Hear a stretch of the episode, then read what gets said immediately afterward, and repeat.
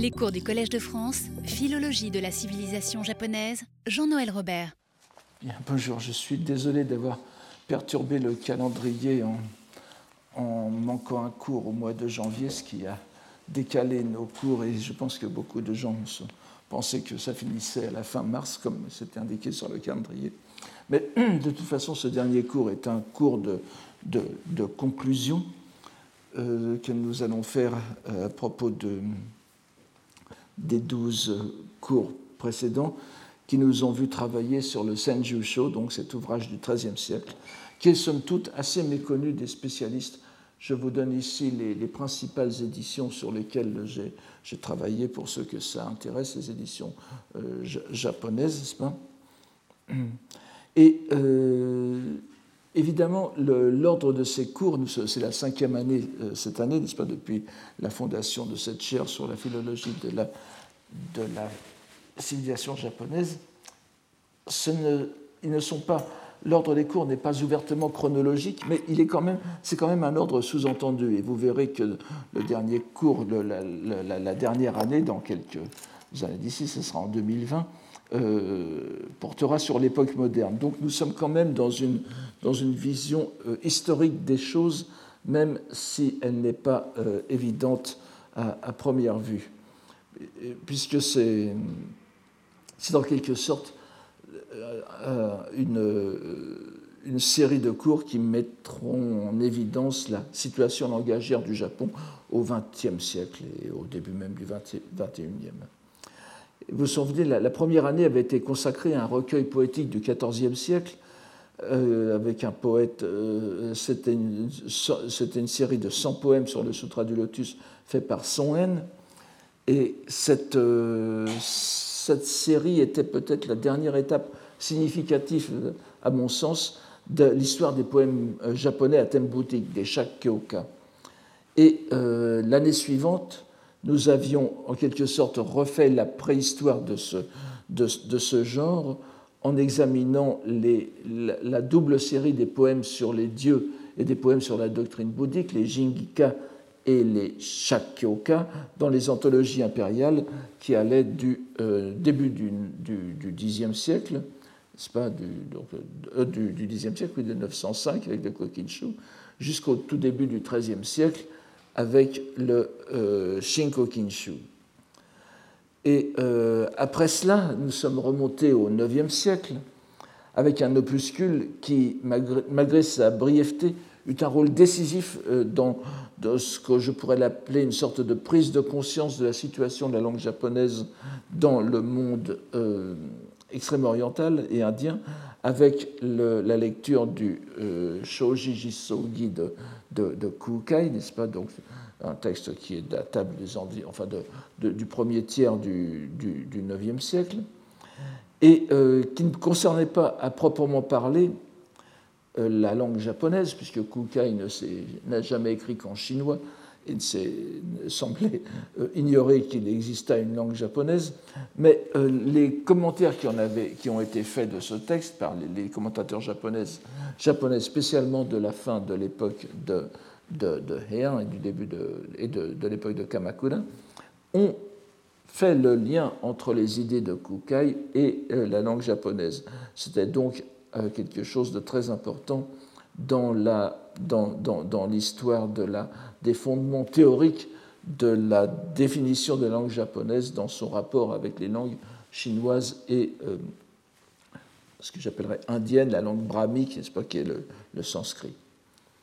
Et la quatrième étape, donc, qui était celle de l'an dernier, et vous verrez que c'est important pour celle de cette année, nous, nous ramena au début de l'époque de Heian, enfin de, plutôt au début de l'apogée de, de, l'époque de, de, Heian, avec le, un, recueil du, XIe siècle, n'est-ce pas, le Wakando Ishu, les recueils des poèmes chinois, japonais et chinois dignes d'être récités ou psalmodiés, euh, qui est compilé aux environs de 1030 par le lettré Fujiwara no Kinto, donc euh, un nom qui vous est euh, familier à présent.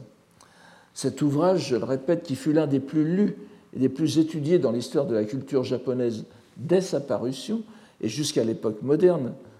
J'ai fait allusion à un politicien moderne un japonais récent qui en a fait, une, qui en a fait une, à son tour une anthologie, n'est-ce pas, une anthologie d'anthologie pour, euh, euh, qui a eu quelques succès de librairie, donc, est, considéré comme, était considéré avant tout comme une sorte de compendium pratique de ce qu'il fallait connaître de la poésie chinoise, sino-japonaise et japonaise. Et euh, il nous est apparu dans, dans, la, suite de ce cours euh,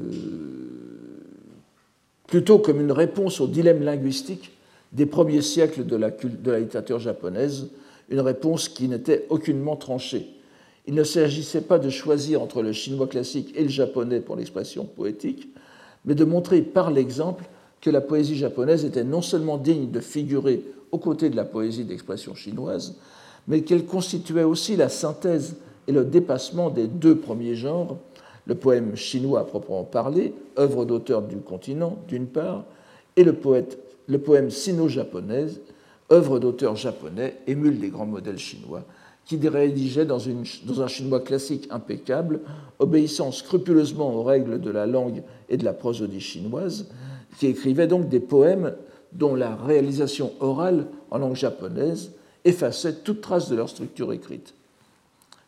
Donc, d'autre part, ces deux courants trouvaient leur synthèse et leur dépassement dans la troisième partie de, des, trois, étages que donnait le Wakan Loeishu, la troisième partie qui était celle des waka japonais, qui apportait dans chacune des quelques 130 rubriques que compte le recueil le point poétique culminant.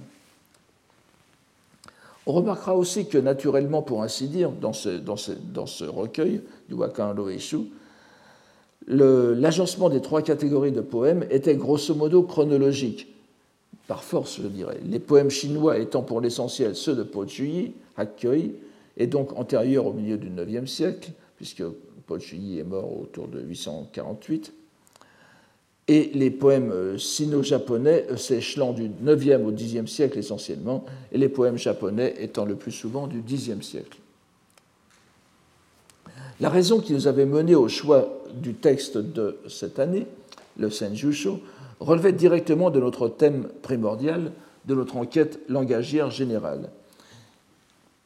Et nous étions même partis d'un point très précis, puisqu'il s'agissait de l'épisode très connu le, qui est dans le livre 5 du, euh, et, c'est le, le, 15e épisode du livre 5, n'est-ce pas, du Senjusho, dans lequel le protagoniste, euh, Saigyo, se livre à la fabrication d'un homme à partir de morceaux de cadavres. Il échoue, mais apprend ensuite d'un courtisan occultiste les secrets indispensables à la réussite de l'opération. Vous vous souvenez de cet épisode que nous avons vu? Tout au début. Et dans les recettes qui sont échangées entre Saigyo et le courtisan, figure un certain nombre d'ingrédients que l'on a beaucoup commentés du point de vue manifeste de la pharmacopée sino-japonaise. Nous avons pu démontrer que cette liste est en réalité une série de jeux de mots qui signifient simplement que l'homme artificiel a été créé à partir de paroles. Bien que cette explication évidente n'ait pas été perçue des commentateurs, elle nous est apparue impossible à ignorer et elle nous a conduit en conséquence à approfondir notre enquête sur un texte qui semblait faire si grand cas du pouvoir de la langue. Je vous rappelle quelques-uns des, quelques-uns des jeux de mots, n'est-ce pas? Hiso, qui veut dire à la fois arsenic et que l'on peut comprendre comme, la peau. En réalité, il met, il, met il met de la peau sur le corps et, ne le badigeonne pas d'arsenic comme on, le croyait à première vue. De même pour, pour les, la, sur la tête, il met des mukuge, n'est-ce pas Une espèce de, de, plante, de, fleur, mais, donc d'essence de cette fleur, mais en réalité, mukuge veut dire la chevelure, donc il met des cheveux sur la tête. C'est une, série de, jeux de mots qui est euh, tout à fait conforme à la pratique poétique, et c'est en tant que, poète donc que euh, Saigyo a fait son, euh, homme, son homme artificiel. Donc à cette raison euh, principale, cette espèce de point de contact que nous avions cru trouver dans le Senjusho, s'en ajoutait une autre, à première vue, anecdotique, mais la suite de notre enquête a montré qu'elle était loin d'être mineure. En effet, le courtisan expert en sciences obscures qui avait réussi son opération euh, de, de, lever des morts, n'est-ce pas, se réclamait de l'école de Kinto, justement, Shijo no Dainagon no donc du compilateur même de celui qui a fait le Wakando Eshu. Nous découvrions ainsi que l'anthologiste et critique poétique que fut Kinto a également été associé à la transmission de pratiques que l'on peut au mieux qualifier de marginales, voire d'occultistes. Cela a sans doute un rapport avec la place relativement importante que tient l'alchimie et le taoïsme dans les extraits chinois et japonais du Wakan no Eshu. Mais euh, nous n'avons rien trouvé par ailleurs qui confirme cette remarque faite en passant dans l'anecdote du Senjusho. Nous avons, euh, vous vous souvenez, nous avons vu une, anecdote où il est question de, ressusciter un cadavre, de ressusciter une personne morte, morte récemment, mais euh, la, résurrection se fait, je dirais, plus dans les normes la, du, bouddhisme, puisque c'est avec la récitation de Dharani. En revanche, donc, si nous n'avons rien trouvé de ce côté-là, du côté euh, occultiste du rapport avec les, de, la puissance occulte, a franchement parlé de la langue japonaise, mais vous allez voir que nous, en avons trouvé d'autres euh, applications en quelque sorte. Notre lecture nous a permis de découvrir l'étendue de la présence de Kinto dans le, dans le Senjusho. Alors, l'intitulé assez étrange du livre qui nous a occupé cette année euh, pourrait se traduire en français par les extraits d'un florilège. Nous y, euh, reviendrons tout à l'heure. Cette locution, euh, qui apparaît redondante, doit être expliquée. Nous le verrons tout à l'heure. Le Senjusho est considéré par l'histoire japonaise moderne comme un Setsubashu. Nous, nous avons insisté là-dessus, n'est-ce pas? Le terme de Setsuba, que l'on traduit le plus souvent par histoire édifiante ou conte bouddhique, est moderne dans cette acception. C'est un terme de la langue de l'histoire littéraire moderne mais elle est utilisée au moins depuis la dynastie des Tang en Chine pour désigner toute forme de narration en langue vulgaire. Et d'ailleurs, si vous regardez encore même les romans coréens du, du 17-18e siècle, donc cette soua se lit en, chinois euh. Comme je vous l'ai déjà indiqué, c'est le terme moderne pour dire simplement la, la parole, n'est-ce pas? Et euh, les, romans coréens du 17, 17, e 18e siècle, comme par exemple le fameux euh, Pak Si-chon, n'est-ce pas, l'histoire de la dame Pak, commence en coréen, alors que c'est écrit en coréen et pas en, chinois classique, qui était utilisé en, Corée comme, au, Japon, n'est-ce pas? Vous avez des, contes et romans en chinois classique, mais là, ce n'est pas le cas, c'est bien en chinois, en, coréen, coréen euh, presque moderne. Ça commence par la locution chinoise, enfin prononcée la coréenne, Hua Sol, c'est-à-dire Wa Setsu. C'est un verset de Setsua qui, qui, correspond exactement à ce qu'on dirait au Moyen-Âge, n'est-ce pas? Or dit le conte, ainsi dit le conte. C'est vraiment une. Donc on voit bien que euh, euh, la, formule Wa Setsu qui commence les romans est simplement la mise en proposition grammaticale, n'est-ce Sujet plus euh, verbe euh, de, la même expression setsua, qui est, une, qui est un, un, composé déterminé, c'est-à-dire les propos qui sont racontés, eh bien, c'est la même chose. Donc, ça indique simplement toute performance, comme on dit maintenant, toute performance orale. Et c'est au Japon que s'est euh, accentuée la, donc toute performance orale indépendamment du bouddhisme. Ce qui était important, c'était que c'était une, narration en langue vulgaire, en langue euh, qui n'était pas en chinois classique. Ce qui est valable en Chine, bien sûr, aussi, puisque à l'époque euh, des Ming, euh, encore un peu plus anciens, nous avons des, textes rédigés en langue non, classique, en, en Au Japon, il est évident que le caractère bouddhique des Setsuwa euh, s'est accentué. C'est presque euh, synonyme, d'ailleurs on l'a très bien traduit par euh, conte bouddhique, n'est-ce pas, ou histoire édifiante, bien que l'on dise que les Setsuwa peuvent être aussi shinto que bouddhiques, la plupart des recueils sont de contenu bouddhique. Et évidemment, ça, il, est, évident qu'à l'époque médiévale qui nous intéresse, le shinto est bouddhisé. On a souvent rapproché les Setsuwa des exemples médiévaux, n'est-ce pas, les exemples, et ce rapprochement est tout à fait justifié si l'on tient compte du fait que les Setsuwa fournissaient souvent la matière des sermons bouddhiques, de même que les exemples étaient des sortes de, petites encyclopédies pour donner aux prédicateurs des idées euh, pour des narrations qui puissent intéresser leurs leur les Setsuwa étaient utilisés exactement de la même façon. Le Senjushu présente cependant quelques caractéristiques qui le mettent, qui le mettent à part des autres grands recueils de Setsuwa. Cela est évident si on le compare aux deux ouvrages avec lesquels il est souvent mis en parallèle. Euh, tout d'abord, son prédécesseur immédiat, qui est le Kankyo no Tomo. Je ne, vous donne pas les caractères, nous l'avons déjà vu littéralement, que l'on peut traduire par les compagnons ou le compagnon, ou même le, le de la vie solitaire, qui est un recueil en deux livres qui contient 32 épisodes sur la vie érémitique bouddhique. Il est daté de 1222, c'est l'œuvre d'un moine du Tendai, du nom de Keisei, je, je, rappelle tout ça, qui aurait réalisé cette compilation à l'intention de sa sœur cadette, dame de compagnie d'une noble dame de la cour, afin de l'engager à entrer dans la vie religieuse. Ce texte a la particularité de consacrer le premier livre à des protagonistes masculins et le second à des personnages féminins.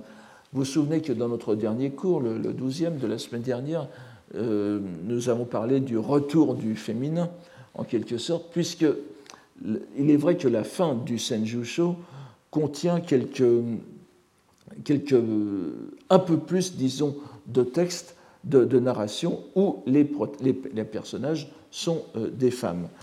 On en a dès le début, on y reviendra tout à l'heure, mais il y a une, si on faisait des statistiques, il y a un petit accroissement de l'apparition des femmes, et on peut se demander si ce n'est pas sous l'influence du Kankyo no Tomo, qui lui est divisé en deux livres, alors que je vous rappelle, le Senjushu en a neuf, n'est-ce pas et En deux livres, un livre pour les femmes, un livre, pour les hommes, un livre pour les femmes.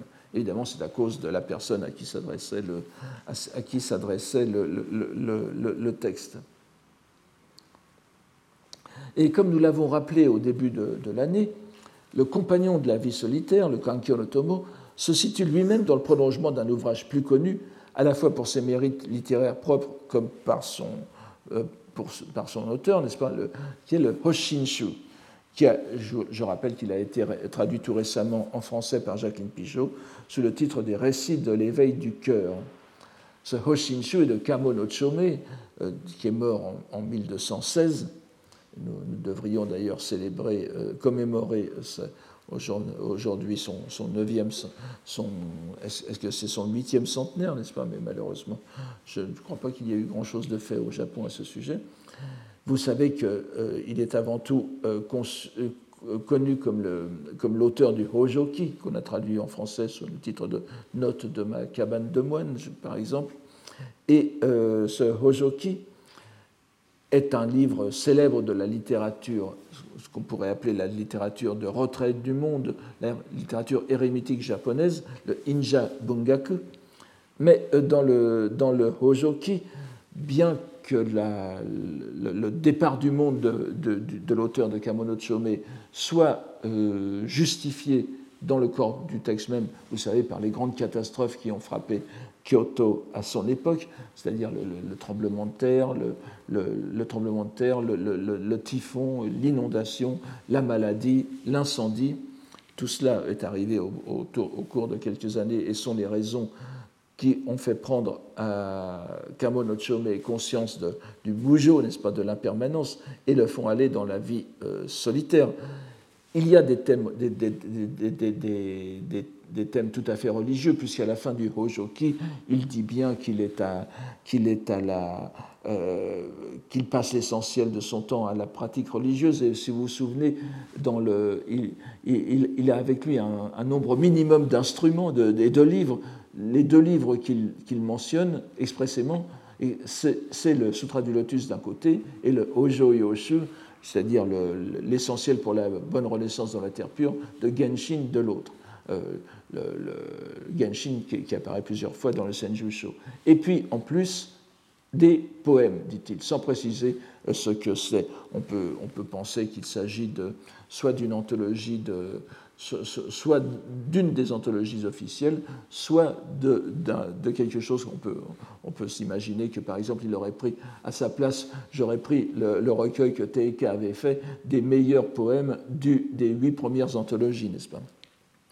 Mais euh, donc c'est dans, le Hojoki, ce n'est pas à proprement parler un texte bouddhique, alors que le Hoshinshu, qui semble avoir été écrit euh, après le Hojoki, du même auteur, donc, donc qui, littéralement ce sont les, les, recueils concernant la production, le, déploiement de la pensée d'éveil, c'est Hotsu Bodaishin, c'est-à-dire donc, qui ne veut pas dire atteindre l'éveil bouddhique, je le répète, c'est déployer l'intention de se consacrer à la voie bouddhique. Et là, dans Chome fait un recueil de, un, recueil de, d'anecdotes édifiantes, ce sont bien les qui concernent des moines antérieurs à, lui, n'est-ce pas, et, des moines, euh, bien des, moines et des personnages laïcs. La raison pour laquelle des personnages laïcs ont, euh, se sont entrés, sont entrés dans la vie bouddhique, ce sont des, ce sont des histoires séparées qui servent bien sûr d'exemple à tout, cela, tous ces Setsubashu ont pour nature d'être des exemples. C'est pour ça que les, traduire par exempla, ce serait tout à fait intéressant. Exemple avant tout pour celui qui, les, recueille ces histoires et qui ensuite les fait circuler, mais tout, sont avant tout des, des, recueils euh, personnels. Alors, à cause de cela, le, le, le, Hoshinshu est très différent du Hojoki. Le Hojoki est, est, beaucoup plus personnel de ton. Le Hoshinshu est un recueil historico-édifiant. Et euh, il y a des poèmes dedans, mais les poèmes, ne, n'y jouent pas un rôle euh, fondamental. Et en tout cas, euh, pour autant qu'on puisse en juger, ne jouent pas un rôle religieux décisif ce qui n'est pas du tout le cas du Senjusho. Il convient aussi de relever que le, le, Hoshinshu, donc le, prédécesseur lointain du Senjusho, euh, contient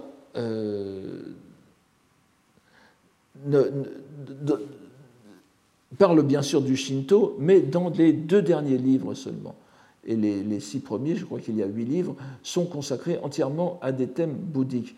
L'interpénétration du Shinto et du bouddhisme est beaucoup plus légère. Et euh, d'ailleurs, le contraste entre les, premiers livres et les derniers est si grand que les euh, spécialistes euh, estiment que les deux derniers livres sont des ajouts posthumes, seraient apocryphes, et pas l'œuvre de pas du tout l'œuvre de, de, de.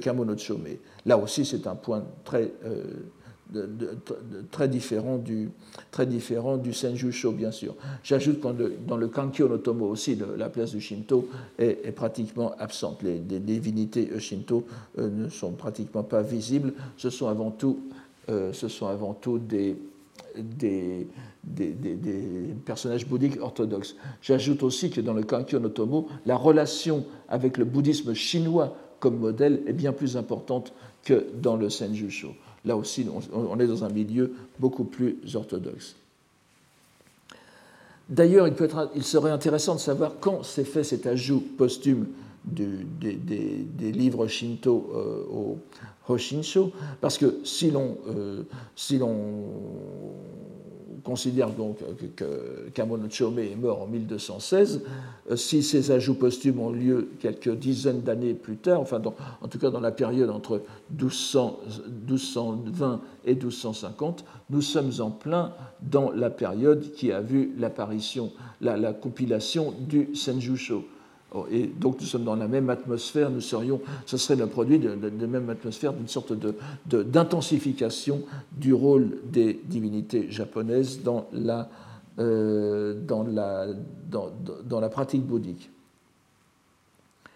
Il y a ensuite un troisième texte auquel nous avons fait très brièvement allusion seulement, c'est le Hobutsushu de Taira no Yasuyori, qui date de la fin du XIIe siècle, lui, aussi, enfin, et littéralement le, le, recueil des, le recueil des choses concernant, le recueil des, des, choses précieuses, des, trésors, sous-entendu, de, la loi, qui est un livre beaucoup moins structuré, mais qui a ceci d'intéressant pour notre, pour notre Senjusho, que les poèmes bouddhiques, les poèmes japonais, ils jouent un rôle très important dans cette narration bouddhique aussi. Et le, Hobutsushu a aussi servi de, de, de, conservatoire, de, de, collection de, poèmes et d'anecdotes bouddhiques pour la suite. Mais il n'est, il semble-t-il, euh, cité que très peu de fois dans le Hojoki. J'en ai, ai trouvé qu'une citation explicite pour l'instant. Il doit y en avoir plusieurs autres, sans, doute, qui m'ont échappé, mais ce n'est pas du tout comparable à ce que l'on euh, voit dans les autres. j'ajoute évidemment qu'il y a beaucoup de personnages qui sont, traités, qui sont traités dans les trois recueils ensemble. On en verra un exemple tout à l'heure. Le Senjusho, lui, a ceci de commun avec le Hoshinshu, qu'il est centré sur la pratique religieuse. Et la pratique religieuse telle qu'elle est apparue exemplaire aux yeux du compilateur ou de l'auteur. Toutes, les anecdotes, dont nous l'avons dit, sont censées être des exemples, des tameshi, de mener à bien de la cesse bouddhique, dans les différents aspects qu'elle peut prendre. Mais le Senjusho a une particularité qui le distingue non seulement des trois ouvrages qui ont pu lui servir de source, et que nous venons de voir, mais qui le distingue même dans l'absolu euh, parmi la littérature euh, bouddhique de Setsuba. Il est en effet présenté comme le recueil des réminiscences, presque comme un mémoire, un aide-mémoire de la pratique de son auteur, ou plutôt de son pseudo-auteur, qui est le moine et poète japonais Saiyo. je répète, qu'il est né euh, en 1118 et qu'il est mort en 1190. Il est bien sûr considéré comme l'un des plus grands poètes japonais et il est sans doute encore maintenant le plus connu du grand public comme, comme poète individuel. Si l'on demande à des, j'ai souvent fait le test malheureusement, à des étudiants de français ou étrangers de japonais, quels sont les grands poètes japonais que vous connaissez, bien souvent, euh, les étudiants euh, spécialisés dans, la, dans la, littérature ou la culture moderne ont très peu de noms à fournir. En général, ça s'arrête à Matsuo Basho, n'est-ce pas? Mais Basho est bien sûr un poète euh, très tardif, et surtout, il est dans, un autre univers poétique que le, waka, puisque c'est le haïku. Mais Saiyo et Basho sont encore maintenant au Japon considérés comme les deux grands noms de de la poésie japonaise. Ce n'est d'ailleurs pas sans, pas sans raison qu'on cite les deux ensemble, puisque, comme vous, vous, le savez, Basho a en quelque sorte mis ses pas dans les pas de Saiyo lorsqu'il a fait son œuvre poétique la plus célèbre, qui a été traduite par René Siffer, je crois, sur, comme, sous le titre de La Sente étroite du bout du monde, le Okun Hosomichi, qui est un court récit de voyage poétique, et qui est conçu comme un pèlerinage, un pèlerinage poétique et pas religieux bien sûr, au site célébré par Saigyo. Nous savons euh, relativement peu de choses sur la vie de Saigyo. Il était issu d'une lignée guerrière. Son père avait assuré des fonctions euh, importantes qui correspondent, qui cumulaient en quelque sorte celles de, préfet de police et, de juge d'instruction pour, euh, pour, pour faire une analogie bien sûr boiteuse avec l'époque moderne. Il, avait été à l'âge de 18 ans admis dans la garde personnelle de l'empereur retiré euh, Toba, et c'est cinq années plus tard, en 1140, il avait donc 22 ans. Ces, précisions sont intéressantes parce que si on les rapporte à ce qui est dit dans le Senjusho, qui se veut plus ou moins autobiographique, on voit que le, la, chronologie est tout à fait démantelée et qu'elle n'a plus aucun sens. Donc, si l'on a ces quelques dates en tête, on s'aperçoit qu'il faut traiter avec beaucoup de, beaucoup de, dégagement euh, ce qui est euh, donné dans le Senjusho de la vie de Saigyo. Donc, euh, il, entra en religion sans qu'on sache exactement pourquoi. son nom religieux, nous l'avons vu, c'était Enyi, mais il est connu de ses contemporains, en tout cas à la fin de sa vie, comme de la postérité, sous l'appellation de Saigyo Hoshi, le maître de loi Saigyo. Nous ne savons pas exactement dans quelle école il fut admis. Je, l'ai dit tout au début et ça a été confirmé dans, dans notre lecture, n'est-ce pas? Puisque euh, si certains penchent avec de bons arguments pour l'école ésotérique Shingon, et il est vrai, nous l'avons vu, qu'il y a un grand nombre d'anecdotes qui se rapportent euh, au Shingon et surtout au mont Koya, on peut, je pense que euh, c'est certainement l'endroit qui est le plus fréquemment cité dans le Senjusho pour sa pratique dans, la pratique de, de. Et vous vous souvenez qu'à plusieurs reprises, euh, même un nombre de fois trop important pour qu'il soit vraisemblable, euh, Saigyo nous dit qu'il a euh, incinéré tel ou tel ermite mort en, état de, sainteté et qu'il en a porté les cendres au mont Koya, ce qui est en quelque sorte les, premiers, les premiers exemples de la, de la, la passion qu'ont les Japonais pour se faire enterrer euh, au Mont Koya, comme, vous le comme le savent tous ceux qui sont allés euh, visiter le cimetière. Et euh, donc, dans ce sens, il est bien sûr, l'école ésotérique Shingon joue un grand rôle dans, son, dans, son, dans, dans, dans, sa pensée, mais on n'oubliera pas que son nom courant, le, le, nom de Saiyo, signifie pratique menant à la terre de l'Ouest, c'est-à-dire à la terre d'Amida. Et le, la, terre pure joue le, rôle. Alors, si géographiquement le Koya tient la première place dans le Senjusho, du point de vue de la, thématique religieuse, c'est la bonne renaissance, le Hojo, dans la terre pure, qui euh, est de loin la préoccupation la plus importante. Nous avons vu d'ailleurs ce, curieux détail qui est, qui est à approfondir, mais qui, qui, est très intéressant, c'est que la terre pure n'est pas forcément celle d'Amida. Ça peut être la terre pure de Miroku Bosatsu, de Maitreya. Et il y a une sorte d'équivalence des deux euh, qui euh, apparaît très tôt dans le bouddhisme japonais, puisqu'on en, a des, traces dès l'époque de, de.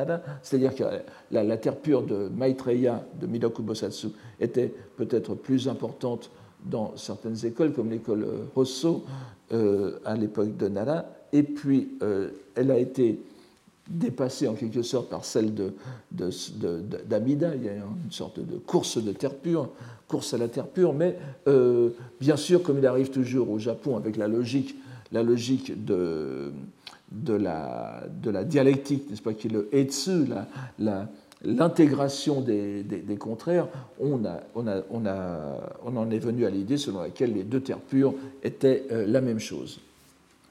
Mais euh, si l'on peut en croire quelques remarques autobiographiques, entre guillemets, qui sont disséminées dans le Senjusho, et alors là, évidemment, quel est le crédit qu'on peut leur, accorder? C'est toute la question.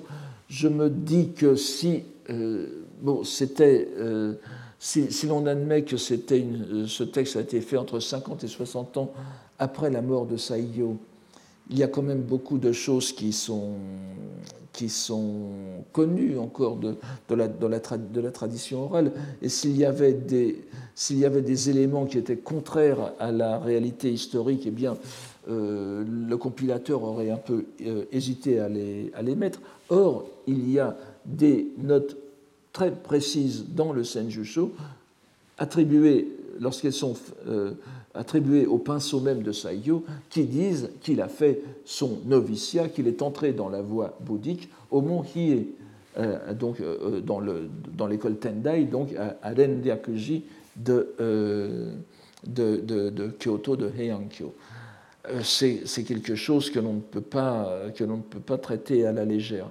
Si bien, on, voit en tout cas que le, on voit en tout cas qu'il y a la présence du Shingon, du, euh, du, de la terre pure et du Tendai sont très manifestes dans le recueil. J'ajouterai deux autres, deux autres éléments qui, qui doivent aussi, euh, qui, qui, ont attiré notre attention. C'est les doctrines de l'école Hosso, le Hossoshu, donc l'une des grandes écoles de, Nara. On, vu, on, les a vus mentionnés à plusieurs reprises, notamment dans leur aspect le plus, le plus euh, métaphysique, qui est le, le, rien que conscience, c'est pas les idées sur le rien que conscience, le yuishiki. Et euh, cela se retrouve dans plusieurs endroits disséminés. C'est là aussi un élément de fond que l'on ne peut pas, euh, ne peut pas écarter. Et il y a aussi un, dernier élément bouddhique, le zazen, n'est-ce pas, le zazen, la méditation assise, qui, à l'époque de la compilation que l'on peut, que l'on, vraisemblable du Senjusho. si, si vous vous savez que le, grand promoteur du zazen au Japon, c'est euh, bien sûr Dogen, qui est mort en 1250 50 ou 52, c'est-à-dire que c'est pratiquement parallèle. Donc, et le zazen est mentionné plusieurs fois aussi dans le Senjusho. On, on, voit qu'il y a euh, quelque chose qui, est comme une, qui, mériterait d'être étudié tout seul. Il y a dans le Senjusho une sorte de, de, de, de passage en revue des différentes, euh, des différentes grands courants du bouddhisme de, de, de l'époque de, Kamakura. Et euh, évidemment, et c'est d'autant plus intéressant que c'est centré sur une personne sur, sur Saigyo lui-même qui les a en quelque sorte testés, vécu de l'intérieur. Donc, euh, on peut penser que, comme beaucoup de moines japonais, il est entré dans le, dans le Tendai et euh, on pourrait peut-être euh, paraphraser l'adage, j'espère, le Tendai Menatu, à condition d'en sortir, comme beaucoup, de, comme beaucoup de religieux du XIIIe siècle. Vous savez que la, plupart des grands, des grands religieux qui ont fait ce qu'on appelait le nouveau, ce qu'on appelle plus maintenant, mais le, renouveau bouddhisme, bouddhique de, de, Kamakura, euh, étaient issus du Tendai. Saigyo n'échappe pas à la règle. Mais il est sûr que, euh, de toute façon, sa pratique était assez éclectique.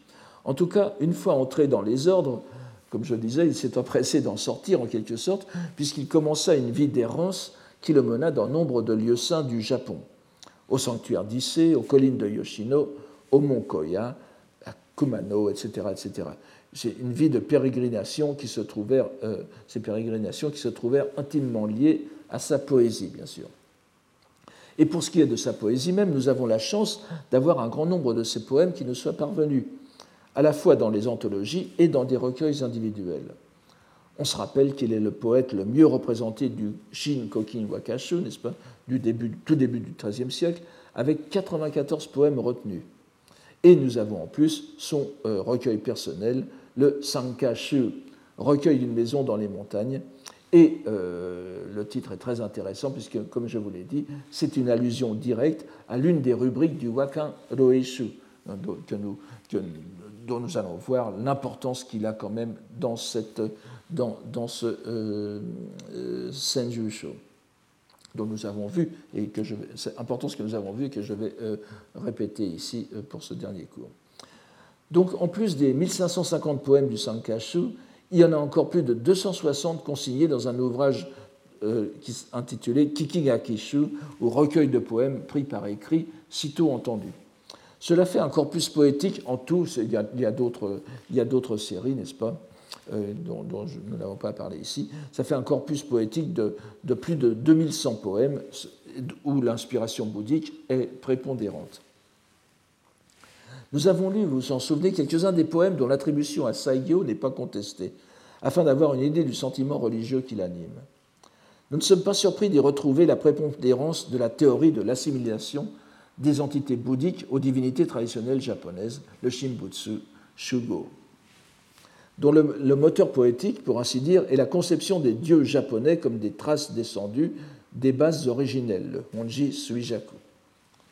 Ce sont des idées bien connues, déjà longuement traitées les années précédentes, précisément parce qu'elles sont le support de la valorisation renouvelée de la poésie de langue japonaise. Le sanctuaire Shinto d'Issé joue évidemment un grand rôle dans ces poèmes où Shinto, le chemin des dieux, et bouddhisme se trouvent réunis. Je vous redonne ce poème que nous avions déjà euh, lu, n'est-ce pas, donc Kamijiyama, Tsukisayaka naru Chikayarite, Amanoshita oba teras narikeri. Amenoshita oba, oui, enfin, on peut lire les deux, mais on dit oba teras narikeri. Au mont du chemin des dieux, La lune radieuse sait par son serment qu'elle illumine ainsi l'empire sous le ciel. On répète, n'est-ce pas? Au mont du chemin des dieux, c'est évidemment le Shinto, la lune radieuse, c'est par son serment qu'elle illumine ainsi l'empire sous le ciel. C'est un poème infiniment subtil, sur lequel nous ne reviendrons pas, qui parvient à faire passer l'idée du pacte entre la déesse Amaterasu et son frère, le dieu de la lune, Tsukuyomi no Mikoto, en même temps que la relation entre la déesse solaire et le Bouddha Dainichi. Nous avons vu également le couple de poèmes constitué en ce que je pourrais traduire par un autoconcours, n'est-ce pas Jika Awase, un peu comme les joueurs d'échecs qui jouent contre eux-mêmes. Là, ce sont les poètes qui font des concours poétiques contre eux-mêmes. Et euh, ensuite, on va porter, on va porter son recueil de poèmes à, un ami connaisseur qui, qui départagera les, deux, n'est-ce pas, le, le Mr. Jekyll, Dr. Jekyll et Mr. Hyde, euh, que, constitue la partie gauche et la partie droite de ce concours euh, poétique. Et il y en a, il y a ce, ce, ce, ce, double poème, ce couple de poèmes très intéressant, donc, qui est euh, consacré à deux chapelles, à deux sanctuaires du complexe religieux de Issei, encore une fois. Le premier est sur le Sakura no Miya, ou la chapelle du cerisier, qui est aussi appelée chapelle du miroir, Kagami no Miya, et qui commémore le miroir disposé par les dieux devant la porte de la grotte où s'était enfermé Amaterasu. Je n'y reviens pas, je simplement je vous rappelle ces poèmes pour vous donner une idée de la, de la religiosité, comme on dirait, de Saiyo. Donc, si le, premier poème célèbre le vent des dieux, posant en quelque sorte la scène concrète, hein, Kamikazeni kokoro, yasukuzo sakura no miya hana no Au vent des dieux, le cœur en paix, nous les avons confiés, du sanctuaire des, cerisiers, les fleurs en leur splendeur. Au vent des dieux, le cœur en paix, nous les avons confiés. Évidemment, ce sont à la fois les, fleurs qui sont confiées et le cœur. Hein, vous, comprenez bien l'ambivalence de des relations grammaticales. Donc nous avons confié le sanctuaire des cerisiers les fleurs en leur splendeur. Le second poème, lui, donc, qui est fait par euh, aussi en, réaction à la, en, réponse au premier poème, donc Sayakanaru washi no, takami, no takane no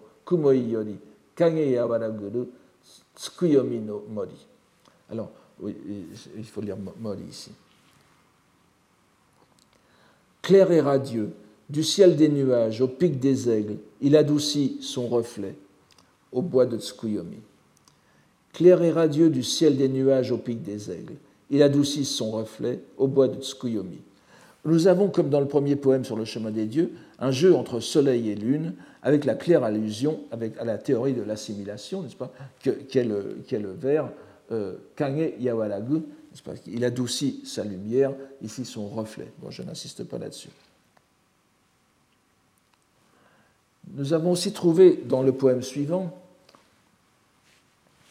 Aratanaru kumano shirushi oba kori no ubeki narikeni.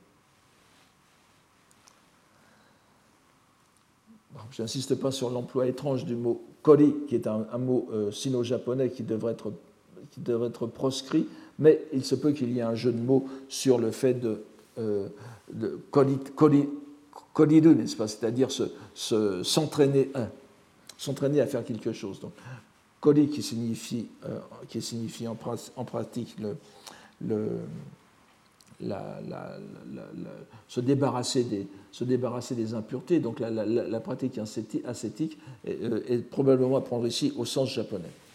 Donc euh, la traduction serait un signe certain de l'efficacité. C'est une traduction très pédestre, mais c'est pour vous donner le sens. Un signe certain de l'efficacité du pèlerinage de Kumano, vous l'obtiendrez dans l'eau glaciale de purification. C'est donc une, évocation de ce que devait être la pratique de Saiyo au cours de ses pérégrinations incessantes, avec l'insistance sur le signe concret et miraculeux de l'efficacité de la pratique, le shirushi, que notre moine poète ira chercher d'ailleurs, ce shirushi, auprès des grands adeptes aux quatre coins du Japon, ce qui est la matière du Senjusho. Enfin, un dernier poème nous donnera une idée plus claire encore de l'importance pour Saigyo de l'identification des dieux au Bouddha, et, euh, qui est l'un des poèmes sans doute fondateurs de l'intention qui a présidé à la compilation du Senjusho. Voici ce poème qui est tiré du Sankashu, le 1223 du Sankashu. Sakakibani, Kokoro Kaken, Yushidete, Omoeba Kamimo, Hotoke Narikere. Le, mot yu, ce sont les, banderoles, n'est-ce pas euh, Et voyez, le, le, verbe shizu, après, veut dire abaisser. Euh, euh, il s'écrit souvent avec le même caractère que taru, tarete, n'est-ce pas C'est-à-dire, donc c'est le caractère sui que vous avez dans suijaku. Ça alors, je, vous donne cette, traduction. J'attacherai mon cœur aux feuilles de Sakaki et, abaissant les banderoles, en mes pensées, au les dieux ne seront que Bouddha. Ce poème a été composé au sanctuaire d'Issé, nous dit-on. La mention des feuilles de Sakaki, la plante traditionnelle des Richinto, que l'on trouve le plus souvent évoqué dans les poèmes dits Kagura no Uta, les poèmes de divertissement divin, dont la caractéristique était, nous l'avons vu, qu'ils ne comportent pas du tout d'allusion au bouddhisme. Donc il se, trouve ici, on ne peut plus étroitement associer au Bouddha. Les locutions telles que attacher son cœur, kokoro kaku, c'est-à-dire kakeru en langue moderne, euh, se retrouvent dans des poèmes bouddhiques pour exprimer la concentration de la pensée sur un objet, de verbe que le mot euh, homo, le verbe homo, n'est-ce pas? Vous voyez bien qu'ici, c'est une allusion aux pratiques de méditation. Ce poème constitue donc la meilleure des introductions à l'esprit qui préside au Senjusho et doit nous montrer que pour extravagant que soit ce recueil en ce qui concerne les données biographiques et historiques qu'il manipule, qu'il manipule très librement, il se fonde sur des traits indubitables de la religiosité de Saigyo, qui était certainement connu au Japon à l'époque. Le Senjusho, on l'a vu, est composé de neuf livres, représentant en tout 121, 121 épisodes, ayant trait à la vie exemplaire de moines qui ont inspiré Saigyo, ou à des événements de la pratique de notre poète, tels qu'il l'a mis en œuvre au cours de ses pèlerinages. L'ouvrage étant censé être de la main de Saigyo, il est précédé d'une préface et suivi d'une postface rédigée par lui la postface nous donnant la date de 1183 comme date de la rédaction. Et nous avons, euh, nous avons deux dates ensuite euh, supplémentaires qui sont les dates des copies du texte, pas 1315 et 1459. Date qu'il n'y a pas lieu de mettre en doute. Donc nous avons 1315, un, terminus ad quem qui, qui ferait que euh, n'est pas plus tardif, mais bien sûr, euh, la, date des environs de 1250 est, tout à fait vraisemblable. Nous, nous, ne la mettons pas en doute. Alors, nous n'avons pas à nous attarder en revanche sur l'invraisemblance de la date donnée ici, de 1183. Dans, la préface, Saigyo s'attribue l'âge de 40 ans passés, alors qu'il avait 65 ans environ en 1183. Et dans l'un des épisodes du recueil, vous vous en souvenez peut-être, il est indiqué qu'il a 60 ans lors de l'événement rapporté. Cela n'est que l'un des effets de la complète indifférence du compilateur à l'égard de la chronologie. Le recueil, en effet, met souvent en scène, ensemble, des personnages historiques séparés en réalité par plusieurs siècles, de la même façon qu'il redistribue des poèmes célèbres, bien attestés par ailleurs, en les attribuant à des auteurs invraisemblables ou imaginaires. Ces déplacements sont faits si régulièrement et avec tant d'exagération que l'on ne peut y voir qu'une volonté délibérée du compilateur de placer ces récits dans une dimension où seule compte la logique narrative, sans aucune portée historique ou biographique. La préface, en tout cas, nous donne deux indications intéressantes. Elle explique tout d'abord le titre, le préfacier indiquant qu'il a fait un dossier chaud en recueillant par écrit kakiatsumu, n'est-ce pas, ce qui équivaut à shu, les paroles qu'il a cherchées ou choisies. Elabi Motomu, c'est le premier caractère sen, donc sen ju sho, dans les traces des écrits des, sages anciens et modernes. C'est donc le dossier des paroles choisies et Le terme de sho, dossier, désigne le plus souvent un recueil constitué d'extraits de plusieurs textes, commenté ou non, constitué dans un but didactique personnel ou à l'intérieur d'un cercle d'enseignement. Il n'est de ce, point de vue pas invraisemblable qu'il ait effectivement existé un tel recueil fait de la main de Saiyo lui-même, un assemblage de thèmes scripturaires par exemple. Nous avons vu très souvent dans le Senjusho que le Saigyo demande ou se voit demander, ou dans des narrations où il n'intervient pas, un protagoniste demande à un autre un homon, littéralement un texte de loi, c'est-à-dire un texte le plus souvent euh, transcrit d'un sutra ou bien d'un grand traité, qui est censé contenir un enseignement précieux pour la pratique. Donc, euh, ce serait tout à fait vraisemblable qu'il y ait un assemblage de, textes scripturaires que euh, aurait emporté partout avec lui. Mais ce n'est certainement pas le texte que nous avons à présent sous les yeux, d'autant plus que la préface même, qui est forcément apocryphe, précise que le recueil comprend neuf livres, ce qui correspond à l'état actuel, mais 80 épisodes seulement, alors qu'il y en a 120 ou 121 dans la plus grande partie des versions, bien qu'il y ait quelques-unes soient abrégées. La préface se termine sur une phrase.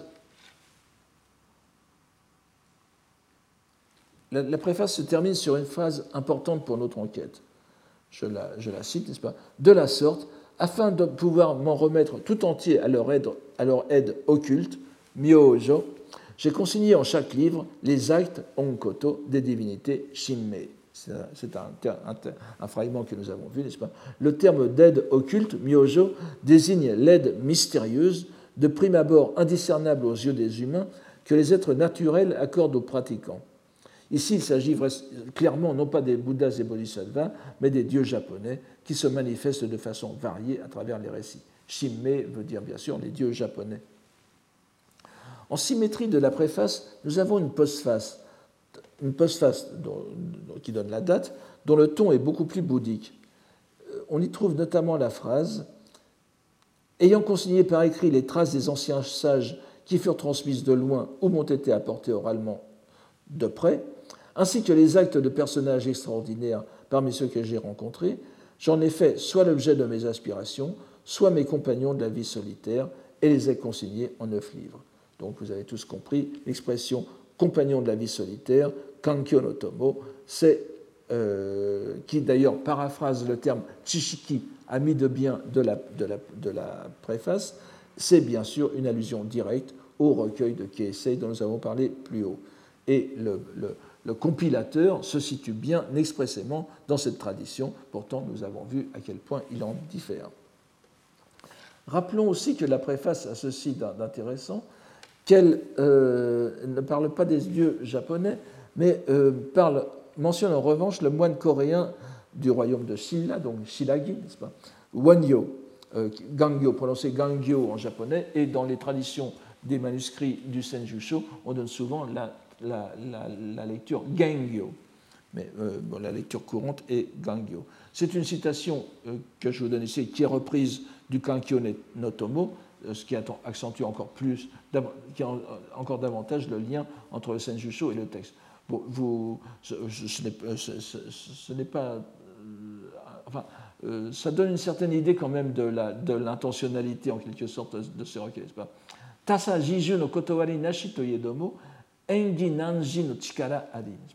Bien qu'il y ait comme kotowari, c'est-à-dire euh, précepte doctrinal, comme, comme principe approuvé de, de, de, la, de, la, doctrine bouddhique, tasa jiju, donc bien que ce, qu'il n'existe pas dans la doctrine bouddhique le principe selon lequel Tassa Jiju, les actes d'autrui sont supportés, reçus par soi-même, hein, c'est-à-dire que vous voyez qu'ici c'est une position tout à fait très orthodoxe sur laquelle le transfert des mérites ne peut pas se faire dans le, le sens normal, c'est-à-dire que celui qui pratique fait quelque chose, pratique toujours pour lui, son karma, euh, il se fait son karma et il ne peut pas transférer son karma. C'est le sens que ça ici. Vous pouvez, avoir, vous pouvez faire bien sûr des, euh, exercer des bienfaits à l'égard d'autrui, mais le karma qui sera traité, si vous faites un bienfait, ce n'est pas autrui qui va en profiter pour son karma.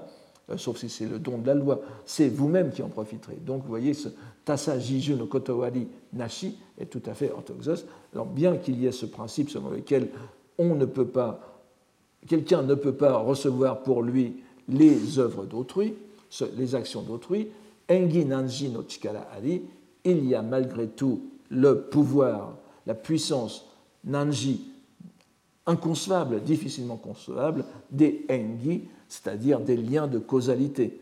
Et euh, cela accentue l'idée du chishiki et du kankyo notomo, n'est-ce pas, du, camarade, du soutien, du compagnon, qui, euh, par sa présence, crée des liens qui vont finir en une bonne, euh, en une bonne malgré tout, en une bonne destinée. Donc, nous l'avons dit, le, le Senjutsu se, se, différencie radicalement pourtant de son prédécesseur immédiat par plusieurs particularités. Tout d'abord, il se veut unifié par le caractère défini du narrateur. Tout est centré sur la pratique religieuse de Saiyo, et même les narrations concernant des personnages qui ont vécu bien avant son époque sont commentées par lui-même à chaque fois. Ce sont des, commentaires personnels, enfin qui se veulent personnels bien sûr. Il faut parler du pseudo Saïo, du point de vue de ce qu'il peut en tirer comme exemple pour sa propre ascèse. Un nombre appréciable d'épisodes sont aussi relatés à la première personne, enfin l'équivalent de la première personne. Les, les auxiliaires d'humilité indiquent bien que c'est quelqu'un qui parle ce qui représente un trait euh, remarquable dans l'historiographie bouddhique. Rares sont les textes longs, en effet, dans le bouddhisme japonais, bien que l'on ait de nombreux fragments autobiographiques dans les préfaces, par exemple. Le plus célèbre et l'un des premiers, c'est évidemment la préface du Sango Shiki de, Kukai, n'est-ce pas, donc de, la, de la convergence des trois enseignements que Kukai aurait fait euh, il en a fait deux versions. La première version est datable de 797, je crois, si je me souviens sont exacts. la version suivante est, postérieure à son retour de Chine, donc quelque part entre. Il est, il est rentré de Chine en 805, n'est-ce pas Il est allé euh, en Chine autour de 805, donc autour de 810, il est resté très peu de temps, je crois même qu'il est rentré pratiquement la même année. Et. Euh, donc la, réécriture du Sango Shiki a été faite dans les années 810-820, mais euh, le fragment autobiographique qui, précède est, de, de, la première version. Donc ces fragments autobiographiques sont très nombreux. Mais ici, nous avons un texte entièrement, enfin qui est posé comme entièrement euh, autobiographique. Et c'est cette caractéristique qui explique en grande partie le succès du Senjusho, qui a été très lu au Japon, notamment à l'époque d'Edo, avant que la critique moderne ne vienne en révéler la nature d'apocryphe. Le ton est toujours très personnel, et lorsque les épisodes se rapportent effectivement à Saiyo, lorsqu'ils ont été euh, décrits comme ayant été vécus par l'auteur lui-même, les qualités euh, narratives en sont indiscutables. En raison de l'abondance de la matière, nous n'avons pu aborder qu'une partie des neuf livres, lesquels comprennent généralement entre 8 et 15 épisodes. Et l'intérieur même de chaque livre, il n'a été guère possible de résumer ou de situer un peu plus intense. Il a été, euh, on a, on n'a fait que résumer une poignée euh, d'histoires. Cela nous a cependant permis de faire quelques découvertes intéressantes qui nous mèneront à une conclusion provisoire. D'emblée, dans ce livre, dans le Senjusho, l'accent est mis sur l'action des dieux. Cela se voit dès le, premier, épisode du premier livre, emblématique en ce que l'on peut le comparer à une version antérieure du Hoshinshu qui met en scène le même protagoniste, un moine de l'école Tendai du nom de Soga. Alors que la version ancienne décrit la pratique de ce moine comme s'effectuant, pour ainsi dire, régulièrement dans le cadre du bouddhisme traditionnel, le Senjusho le décrit comme insatisfait des pratiques du Tendai, jugeant qu'il n'a pas réussi à déployer la véritable pensée d'éveil. Et c'est là que notre recueil fait un écart considérable de la ligne de ses prédécesseurs en décrivant Soga se rendant au sanctuaire d'Issé, que l'on pourrait qualifier de haut lieu du non-bouddhisme, puisque vous savez, le bouddhisme est proscrit à Issé, afin d'implorer par ses prières l'obtention de cette pensée. Il a la bonne fortune d'obtenir une révélation divine, Jigen, qu'il lui enjoint de renoncer au corps, ce que le moine comprend dans l'acception possible de conditions sociales. Il s'empresse d'exécuter de façon radicale ce rejet du nom et du lucre, Miori, en se dévêtant entièrement et en allant nu de par les rues. Dès le premier épisode, donc, la, tradition narrative dans, dans laquelle s'était explicitement situé le compilateur est bouleversée par l'intrusion des divinités japonaises qui se font ici médiatrices de la loi bouddhique et de ses pratiques. Cette déviation, et l'on peut même parler de détournement, est plus éclatante encore dans le quatrième épisode, intitulé L'impératrice de la septième avenue, Shichijo Kogo, dont le prétexte est la mort en 907 d'une concubine impériale qui fut mère de l'empereur Daigo, mort à propos de laquelle la grande poétesse Issei fit l'un des chefs-d'œuvre de la poésie japonaise, dans un genre qui ne fut malheureusement presque plus cultivé à l'âge classique, ce qu'on appelle le poème long, n'est-ce pas, Chouka ou Nagaota. Redonnons-le ici très rapidement pour sa beauté, n'est-ce pas En ce palais qui tombe en ruine, auprès des flots j'ai passé des années. Telle une pêcheuse d'Issée dont l'esquif est à la dérive, dans le même état d'esprit, je n'ai où aborder. Dans la tristesse, la couleur pourpre de nos larmes sont parmi nous ou en nous comme froides ondées. Érables d'automne, les gens du palais se dispersent à leur tour, finissent par se séparer, sans ombre à laquelle s'en remettre. Tout est fini. Pour elle qui demeure, les miscantes en fleurs, au jardin où la souveraine n'est plus, se dressent en grappe et appellent vers le ciel, où les premières les miscantes en fleurs se dressent en grappe et appellent vers le ciel, où les premières oies sauvages qui passent en criant ne les regardent pas. Certes, avec le vers Isenohama, que vous, Isenohama n'est-ce pas, que vous avez à la fin de la deuxième ligne, qui peut signifier soit la pêcheuse ou la plongeuse de Issé, soit la religieuse d'Issé, la poétesse qui entra fort tard dans la vie religieuse, euh, un an avant sa mort, aurait pu avoir, la et, bien après la mort de, de, cette euh, concubine impériale, puisqu'elle est morte en 38 et ici ça se situe, je crois, autour de 907, aurait pu avoir, elle aurait pu avoir la prémonition de son futur état.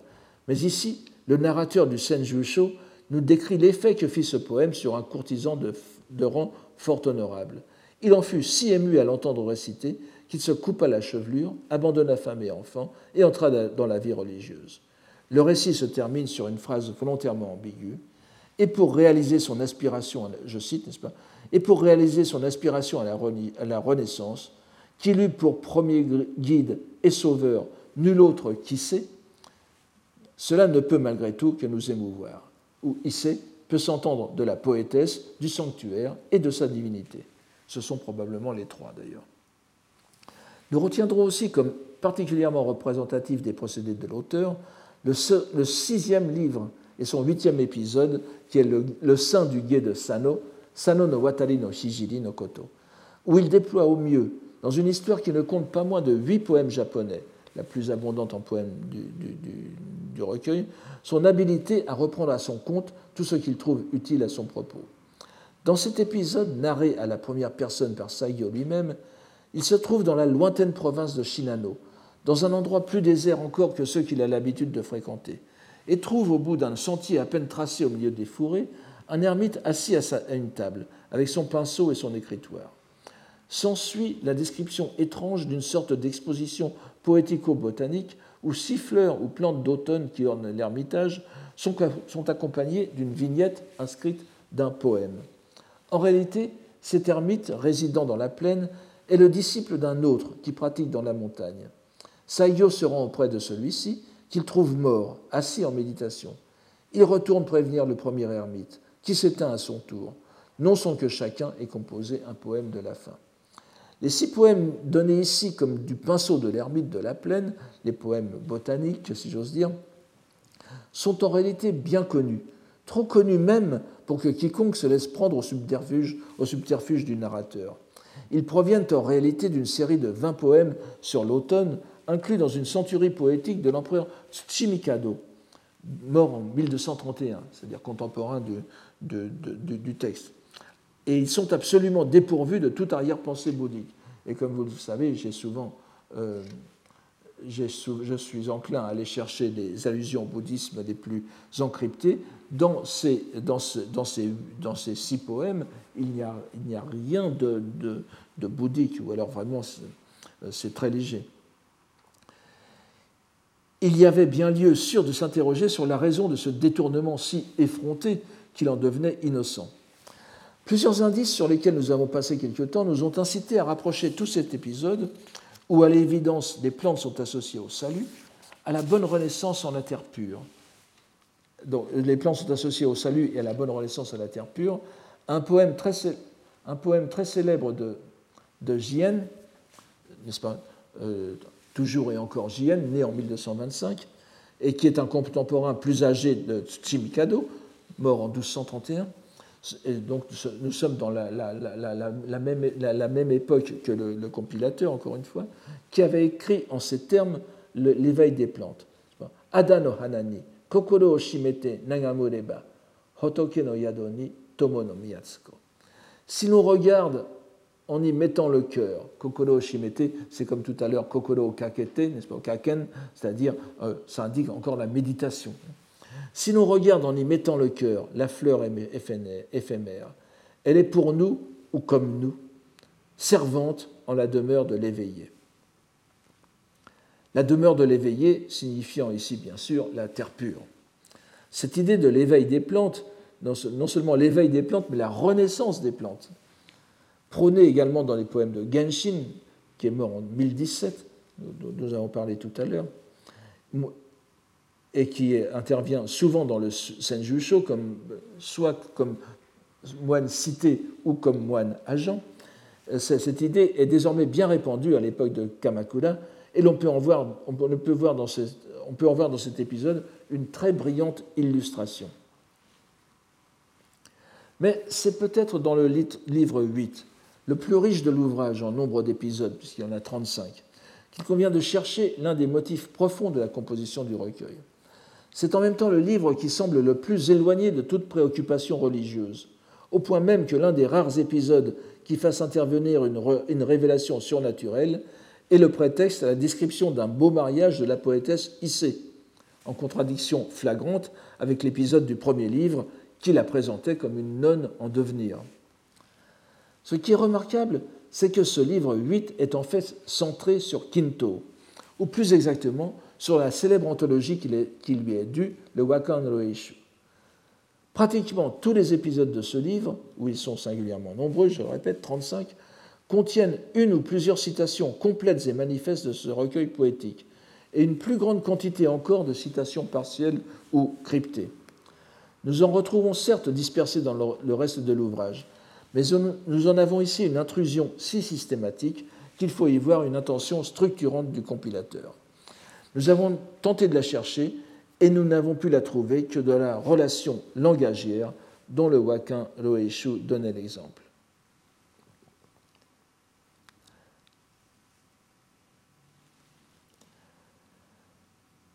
Ce livre 8 a en effet la particularité unique dans l'ensemble de l'ouvrage de comporter en plus des poèmes japonais 13 ou 14 poèmes de style chinois. Il y a une vingtaine de poèmes japonais. 13 ou 14 poèmes japonais de style chinois, les seuls qui figurent dans l'ouvrage. Il paraît donc logique de penser qu'ils ont ici la même fonction que celle que nous leur avions trouvée dans le Wakan no Ils servent, et même de façon fort concrète, ainsi que nous l'avons vu, de préparation à la mise en relief du rôle des waka. Ceux-ci constituent bel et bien, portés qu'ils sont par les divinités shinto-bouddhiques, la vraie expression poétique de la voix de Bouddha. Et ils l'apparaissent encore davantage lorsqu'ils sont mis en regard des poèmes de style chinois. Nous devons, avouer que nous ne nous attendions pas à trouver dans le Senjusho une implantation aussi profonde du texte que nous avions étudié l'an passé, malgré les indices mentionnés au début. Il est évident que le Wakan Roeishu doit être considéré à plus d'un titre comme un texte fondateur, et le Senjusho est une excellente illustration de ce fait. Si je peux euh, ajouter un mot, l'an prochain, nous travaillerons sur l'illustre personnage central pour cette époque qu'est Jien, et nous retrouverons au milieu d'un grand lettré, d'un grand euh, scolastique, d'un grand historien aussi, puisque c'est le plus grand historien du Moyen Âge japonais, des préoccupations dont nous avons déjà défini les grandes lignes au cours de, ces deux dernières années. Je vous remercie pour cette année et du courage que vous avez manifesté en venant jusqu'au bout. Merci. Retrouvez tous les contenus du Collège de France sur www.colège-2-france.fr.